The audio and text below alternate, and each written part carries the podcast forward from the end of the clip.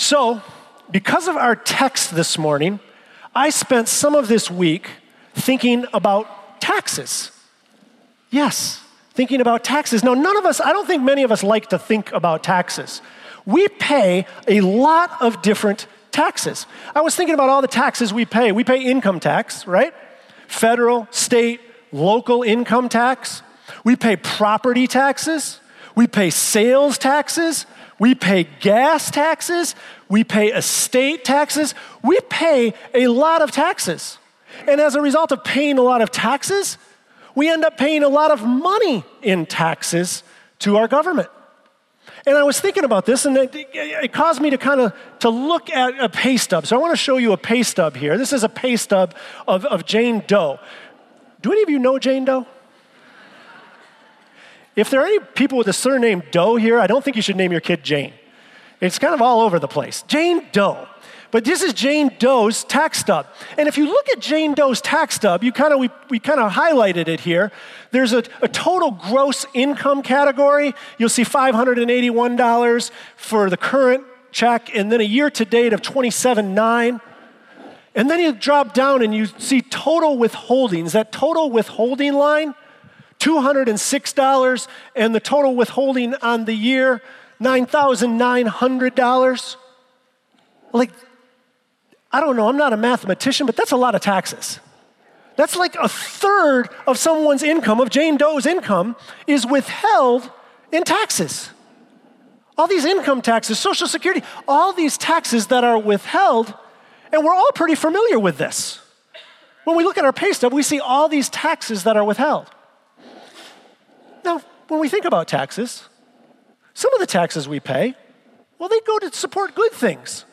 They go to support infrastructure, public safety. They go to support good things that we can kind of all get our mind, education.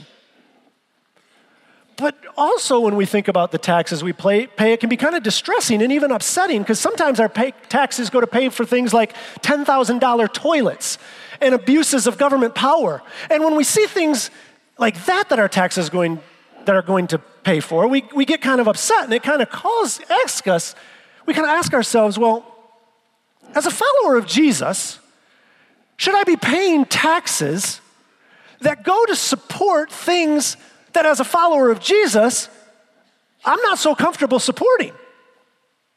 Should we pay taxes to support things we don't believe in? In a bigger picture, what is our relationship to government? As followers of Jesus, what should our relationship to government be? Well, this morning, Jesus has an answer for us for both of those questions, and he has a bit more he'd like to share with us as well. So, if you would, would you take your Bibles and turn to Mark chapter 12? Mark chapter 12. It's found in the Bible that the church provides on page 824. For the last two weeks, we've been focusing on Jesus' last climactic and fatal week, this last week of Jesus' life. And let's review kind of where we've been. We first kind of encountered Jesus in this last week. He was riding on a donkey and he's coming into Jerusalem, and the crowds are cheering him. They're chanting, Hosanna, Hosanna, blessed is he who comes in the name of the Lord. This is a fulfillment of Old Testament prophecy. And the people are cheering him because they think that he's the coming Messiah. And so they're cheering him. And Jesus himself then goes into the temple and he inspects the temple and he's looking for followers, but he, he doesn't see anything. So that night he goes back to Bethany and he goes to sleep. The next morning he gets up and he goes, he goes back into the temple. And when he gets into the temple that next morning, he's upset. He's pretty angry. And because he's upset and angry, he overturns, he throws some tables, he kicks people out of the temple, he stops the sacrifices all on his own authority, all because he chooses to do it. Well, this upsets the leadership of Israel. The priests, the teachers of the law, the elders, they're upset with Jesus. They're upset because he overturned the tables. They're upset because he stopped the sacrifices. So they ask him, they say, Hey, under what authority do you do these things? Who told you that you could do this? Jesus says, Well, let me ask you a question. What do you do with John the Baptist? Well, they decide that they're not going to answer him because they're afraid of the crowd. So Jesus decides that he's not going to answer their question and instead responds with a story, with a parable. And he tells a parable about a vineyard and the vineyard owner and the owner's son. A parable designed to reveal that Jesus himself is the ultimate authority and to reveal to them their ultimate destiny, which makes them even more upset because they know the parable is against them and they know the story doesn't end well for them. But they don't do anything about it then because they, they know that the crowds will turn on them. But they don't go away, they just hide for a while. And they hide and they plot their next move. And now we pick up the story. The story continues for us in Mark chapter 12, verse 13. Later, they sent some of the Pharisees and Herodians to Jesus to catch him in his words. In this verse, they is a reference to the Jewish leaders, to the priests, the teachers, and the elders. They now have a new plan. They still want to get Jesus, but now they're going to send two new groups of people to see if they can catch Jesus in his word. Mark tells us that they sent some of the Pharisees and Herodians. Now, this is such an interesting combination. There were no two groups who were more opposed to one another than the Pharisees and the Herodians. They were political enemies. The Pharisees were a group that were thoroughly devoted to the law of Moses. They're so devoted to the law of Moses that they go and make their own new laws and more rules to make sure that people don't even come close to breaking God's law.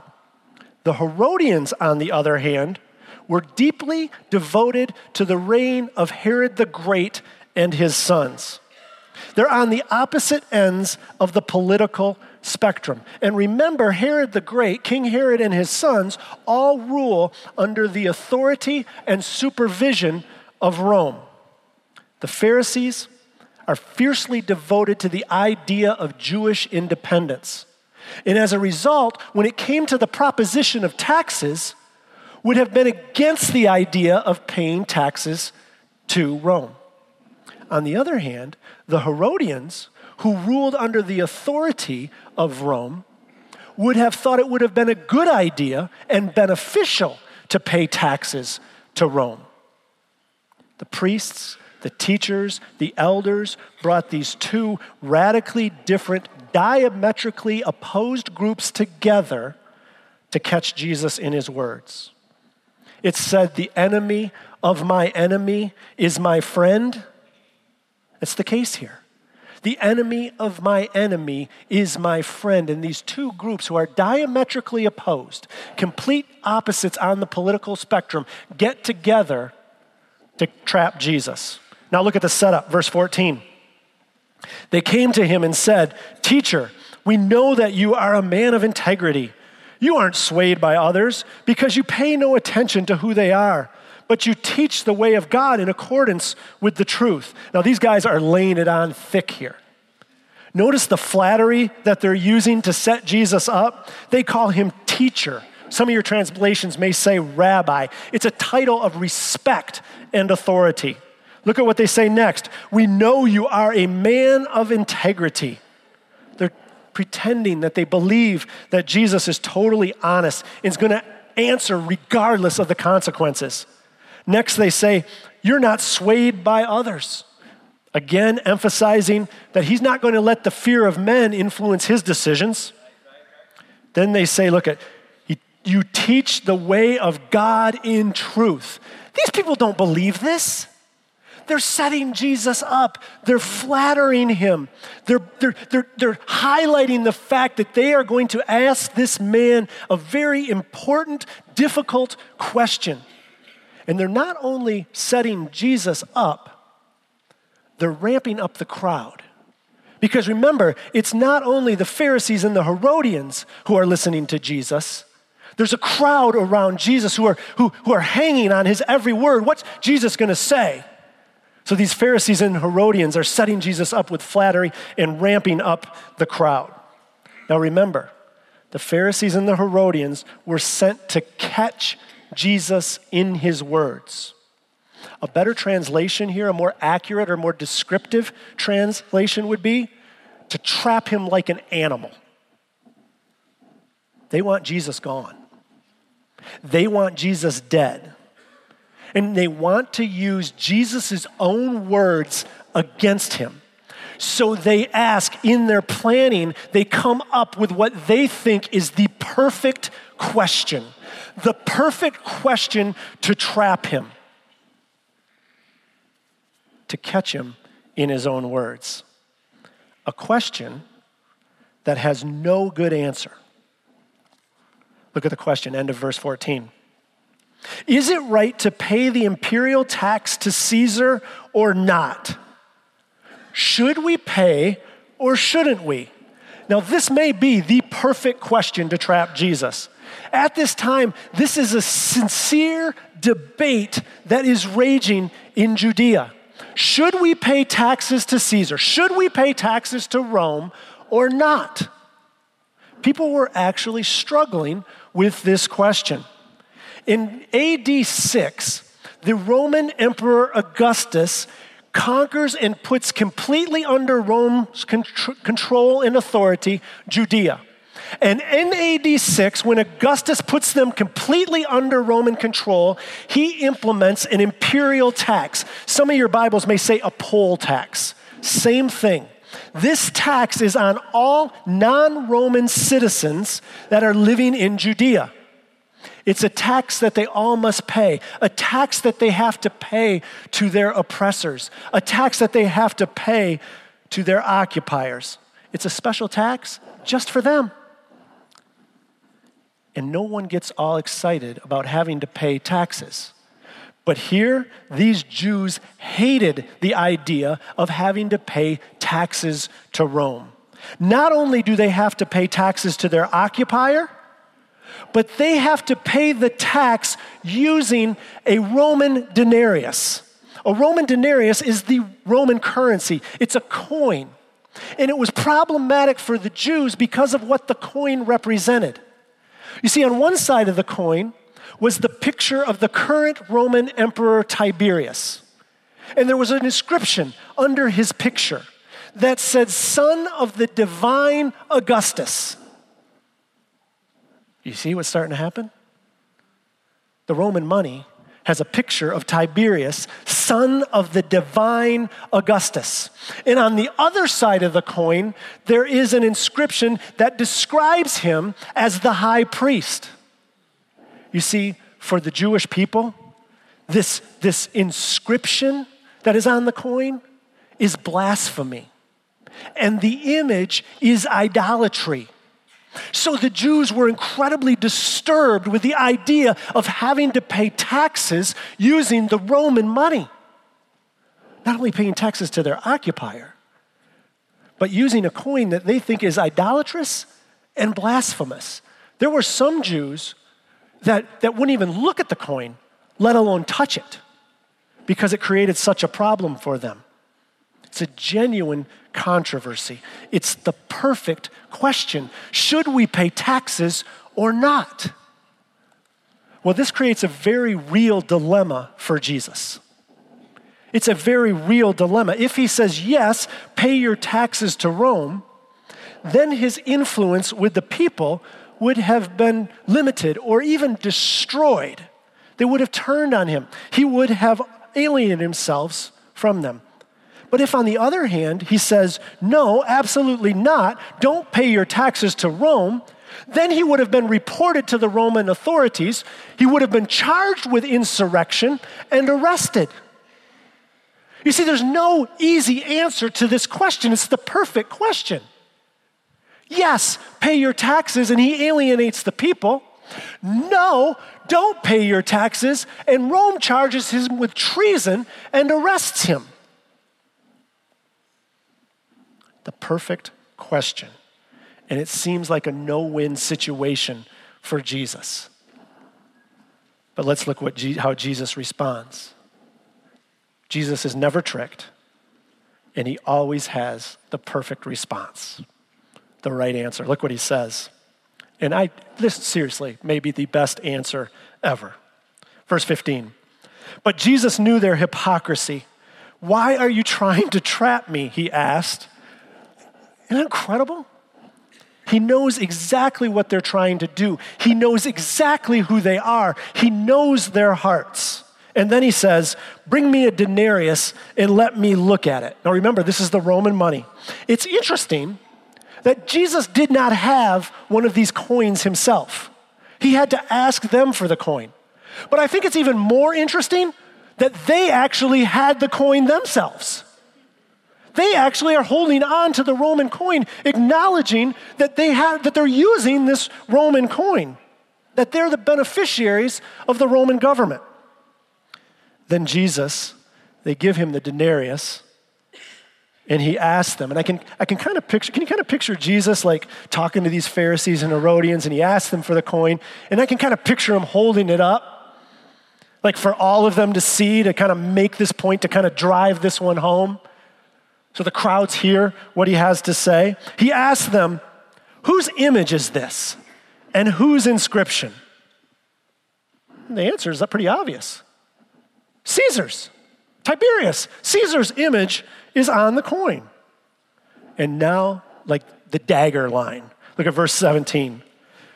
Then Jesus said to them, Give back to Caesar what is Caesar's, and to God what is God's. That's the answer. Give back to Caesar what is Caesar, and to God what is God's. It's not one or the other, it's both and. The Greek word that has been translated here, give back, means to meet a contractual or other obligation. To meet a contractual or other obligation to pay, to pay out, to fulfill. It's not a gratuitous payment, but it's a giving back of something that is owed. The payment of this tax is not a gift to be given, but it is a debt owing for benefits received. Give back to Caesar what is Caesar's, and to God what is God's. Now let's look closer at these two instructions two instructions that Jesus gives to the Herodians and to the Pharisees, to the crowd that is listening, and to us here this morning.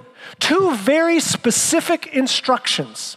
First, give back to Caesar what is Caesar's. By stating this, by giving this instruction, Jesus is acknowledging the authority acknowledging the authority of the ruling government. He is acknowledging the authority of the Roman government over the Jewish people. He's telling these Jewish people that they are to submit to the authority of the Roman government, that they are to submit to the authority of the Roman government, even if they think that that government is acting unjustly unfairly or oppressively. In every situation, even if they are unjust, unfair, or oppressing them, Jesus is acknowledging the authority of the Roman government and instructing the Jewish people to submit to them. Therefore, they should pay the taxes to Rome. Give back to Caesar what is Caesar's. And likewise for us. He is acknowledging the authority of the government that rules you and me. He is acknowledging that authority in our lives, and He is instructing us to submit to the authority of the government in our lives. Remember last week? Last week, we said that Jesus is the ultimate authority in our lives, which we said means Jesus is the boss. And the boss just told us to submit to the authority of the government in our lives. Give back to Caesar what is Caesar's. So we too must submit to our government's authority, which means we too must pay our taxes. Now, let me be clear what Jesus is teaching us here. Let me be clear what he is saying to us. Let me apply this for us this morning. This means if our money, if our dollars and our coins no longer bore the statement or the inscription, In God we trust, and instead had an atheistic slogan on it, if our government started to support and promote atheistic religions, pagan religions, and started persecuting you and me as Christians. If our government started using our tax dollars to tear down churches and build pagan temples, if our government used our tax dollars to pay for abortions, we as followers of Jesus Christ must still pay our taxes precisely because we are followers of Jesus Christ. God has instructed, He has acknowledged the authority of the government that is ruling over us, and He has told us to submit to that government and to pay our taxes. Jesus has instructed us as His followers to be good faithful, and law abiding citizens. Good, faithful, and law abiding citizens. Look at how Paul writes. Look at what Paul says about this. 1 Corinthians, oh, excuse me, Romans 13, verse 1. Let everyone be subject to the governing authorities, for there is no authority except that which God has established. The authorities that exist have been established by God. Jumping down to verse 5. Therefore, it is necessary to submit to the authorities, not only because of possible punishment, but also as a matter of conscience. This is also why you pay taxes. For the authorities are God's servants who give their full time governing. Give to everyone what you owe them. If you owe taxes, pay taxes. If revenue, then revenue. If respect, then respect. If honor, then honor. Clearly, we are to be good, faithful, and law abiding citizens. Look at how Peter follows up on this idea in 1 Peter 2. Submit yourself for the Lord's sake to every human authority, whether to the emperor as the supreme authority, or to governors who are sent by him to punish those who do wrong and to commend those who do right. For it is God's will that by doing good you should silence the ignorant talk of foolish people. Live as free people but do not use your freedom as a cover up for evil. Live as God's slaves. Show proper respect to everyone. Love the family of believers. Fear God. Honor the emperor. Fear God. Honor the emperor. Do you know when Peter wrote this? Nero was the emperor. Nero may be the most ungodly man in all of human history. And Peter, at this time, writes fear God, honor the emperor. We are to give to Caesar, give back to Caesar what is Caesar's. We are to be good and faithful and law abiding citizens. But Jesus does not stop there. He doesn't stop there, and he continues with a statement that may be even more radical than the first statement that he made. He continues with an instruction that may be even more radical than the first instruction. Jesus first says, Give back to Caesar what is Caesar, and then he follows with, Give to God what is God's. Now, I am telling you that the Jewish people were probably fairly offended by the first half of what Jesus said. Because Jesus instructs them to pay these taxes back to Caesar. And they would have been offended at this. Likewise, some of you may be offended by this concept of sitting under the authority of the government that God has put in control over us. But with just a few words, with just a few additional words, Jesus raises the stakes even higher. With just a few words, he's saying, But wait, there is a God, there is one true living God who is reigning all over all of this. And those little men who are sitting on the throne in Rome and the people in seats of power in Washington, D.C., they do not come close to comparing to the one true living God who reigns over all. And he says, So give to God what is God's. I don't think that we understand the implications of Jesus' first instruction to us. But I'm also pretty sure that we don't fully understand the breathtaking implications of God's in second instruction to us to give to God what is God's. He is asking that we are to give all of ourselves to Him, give it back to Him. It's not a coincidence, it's not an accident that Jesus picks up a coin with the image of Caesar on it and uses it as the illustration. Caesar's image is on the coin. Whose image do you bear? You and I, we bear the image of God. Caesar, Jesus says, Give back to Caesar what is Caesar's. Caesar's image is on the coin. Give him his coin back. You bear the image of God. And because you bear the image of God, you and I, we are to give back all of ourselves to God. We are to completely give ourselves back to Him.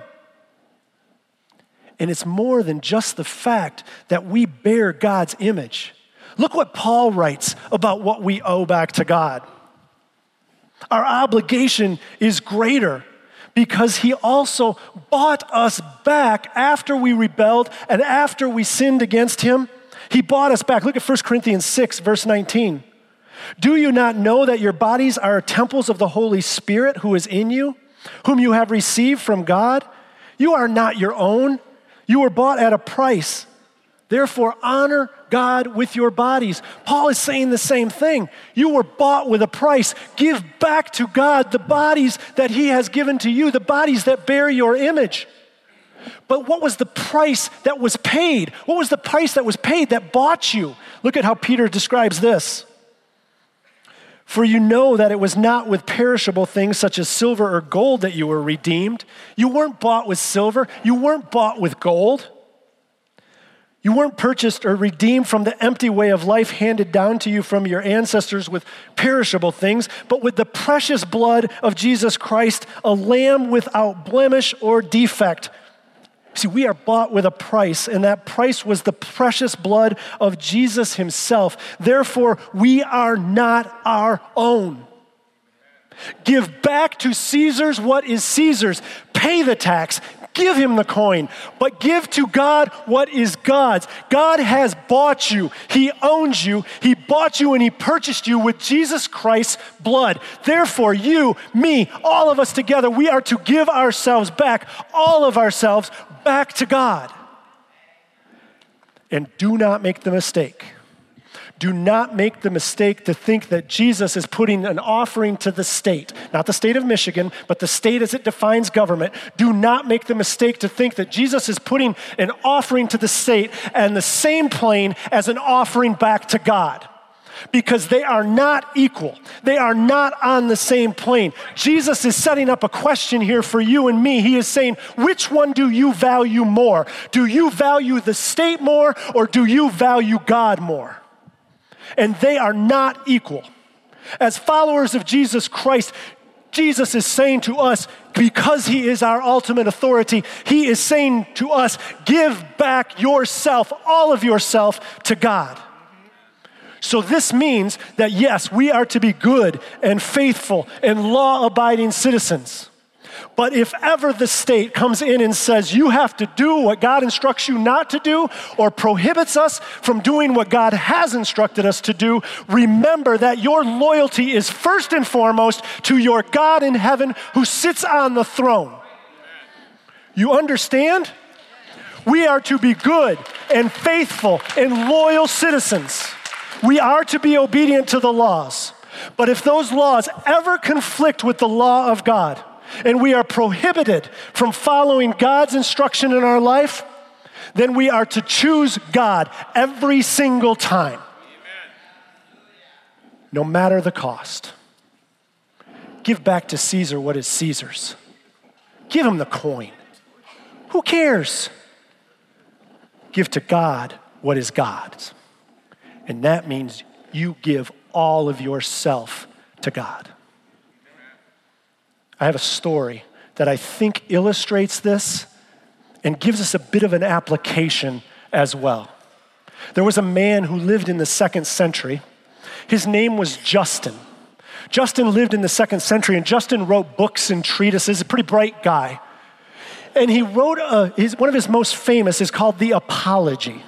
Justin wrote The Apology, and he writes this apology as a defense of Christianity. Because remember, he, in the time, in the second century, he is living in the pagan Roman Empire.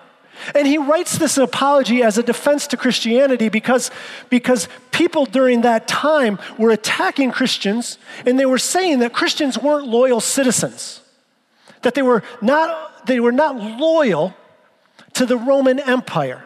They were bad citizens. And, and Justin responded in the apology and he said, No, no, no, that's not the case.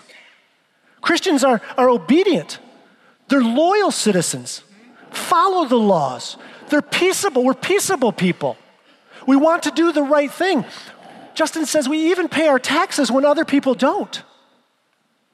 Justin goes on to write that it would be better for the empire if there were more Christians in the empire. All these people are attacking Christianity, and Justin says, No, no, you don't understand. We as Christians, we're good, we're faithful, we're law abiding citizens. Well, shortly after Justin writes the apology, Justin is arrested and he's accused of being a Christian. And he's hauled, into court before a judge, before a pagan judge, and the judge accuses him. He says, You're a Christian. He goes in, he's also, also brought in with him are six of his students. So the seven of them are, are, are standing before the judge. The judge says, You're a Christian. Justin says, Yes, we're Christians. The judge says, That's illegal. You cannot be a Christian. And I have a test for you.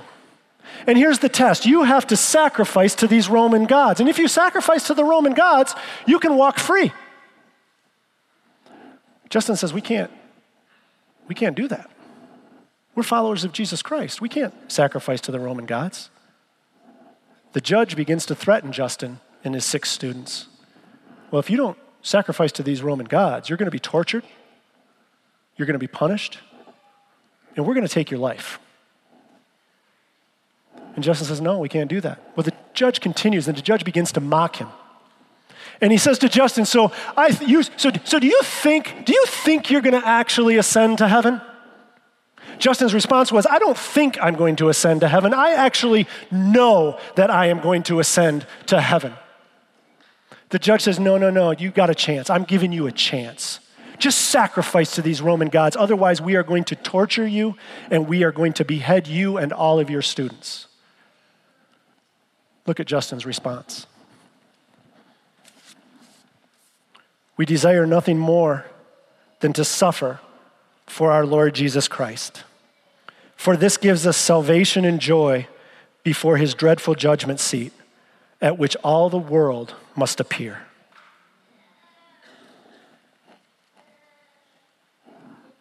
We desire nothing more than to suffer for our Lord Jesus Christ for this gives us salvation and joy before the dreadful judgment seat at which all the earth, all the world must appear. Justin and his six students were beheaded. And so it was that Justin received the name by which he has been known throughout history. Justin Martyr. Now, don't miss this. It's interesting, it's revealing, and it's important. Justin loyally paid his taxes to the government that murdered him. He paid taxes that built the temples that held the gods, the idols that he was supposed to bow down and worship. Don't underestimate the implications of Jesus' short response give back to Caesar what is Caesar's, and give to God what is God's. As followers of Jesus Christ, we are to be good, faithful, loyal, law abiding citizens. But oh, so, so, so, so much more. We are to give to God what is God's. And God deserves all of us. He deserves all of you and He deserves all of me because He has bought us with the precious blood of Jesus Christ. This is not a gift we give back to God, it is an obligation that we have as followers of Jesus Christ. And that obligation is ever so much higher more weightier, more important, and more costly than the gift back to Caesar. God asks us all to give all of ourselves back to Him.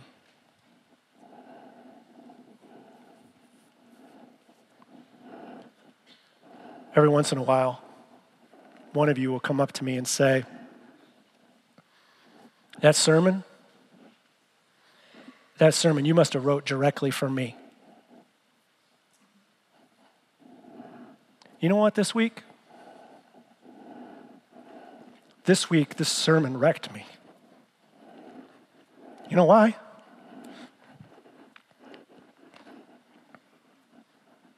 Because I'm, I'm not giving all of myself. Think of it this way time, talent, and treasure. Time, talent, and treasure. You know what? This week, this sermon, it was for me. I'm not giving all my time, talent, treasure. But you know what else I know? This sermon is for every one of you sitting in this sanctuary this morning as well. Because there's not one of us that is giving our time, talent, and treasure. And look, I'm not, I don't want this to be a guilt trip thing. I really don't. I want us to understand as followers of Jesus Christ here at Calvary Church, here in this place, that God wants us to have the very best life possible. But the best life possible means you have to surrender everything to Him time, talent, treasure. And if we do, do you realize what will happen? Do you realize if we stop holding on to the time, if we stop holding on to our talents, if we stop holding on to our treasures, you see, and we're just so whacked out because it's not our time, it's not our talent, it's not our treasure. It's His time, His talent, His treasure that He has given to you and He has given to me. And we, we mess it up and we think it's, well, it's mine. It's not. But if we do, and if we do this together, we can make a radical change, not only in our lives individually,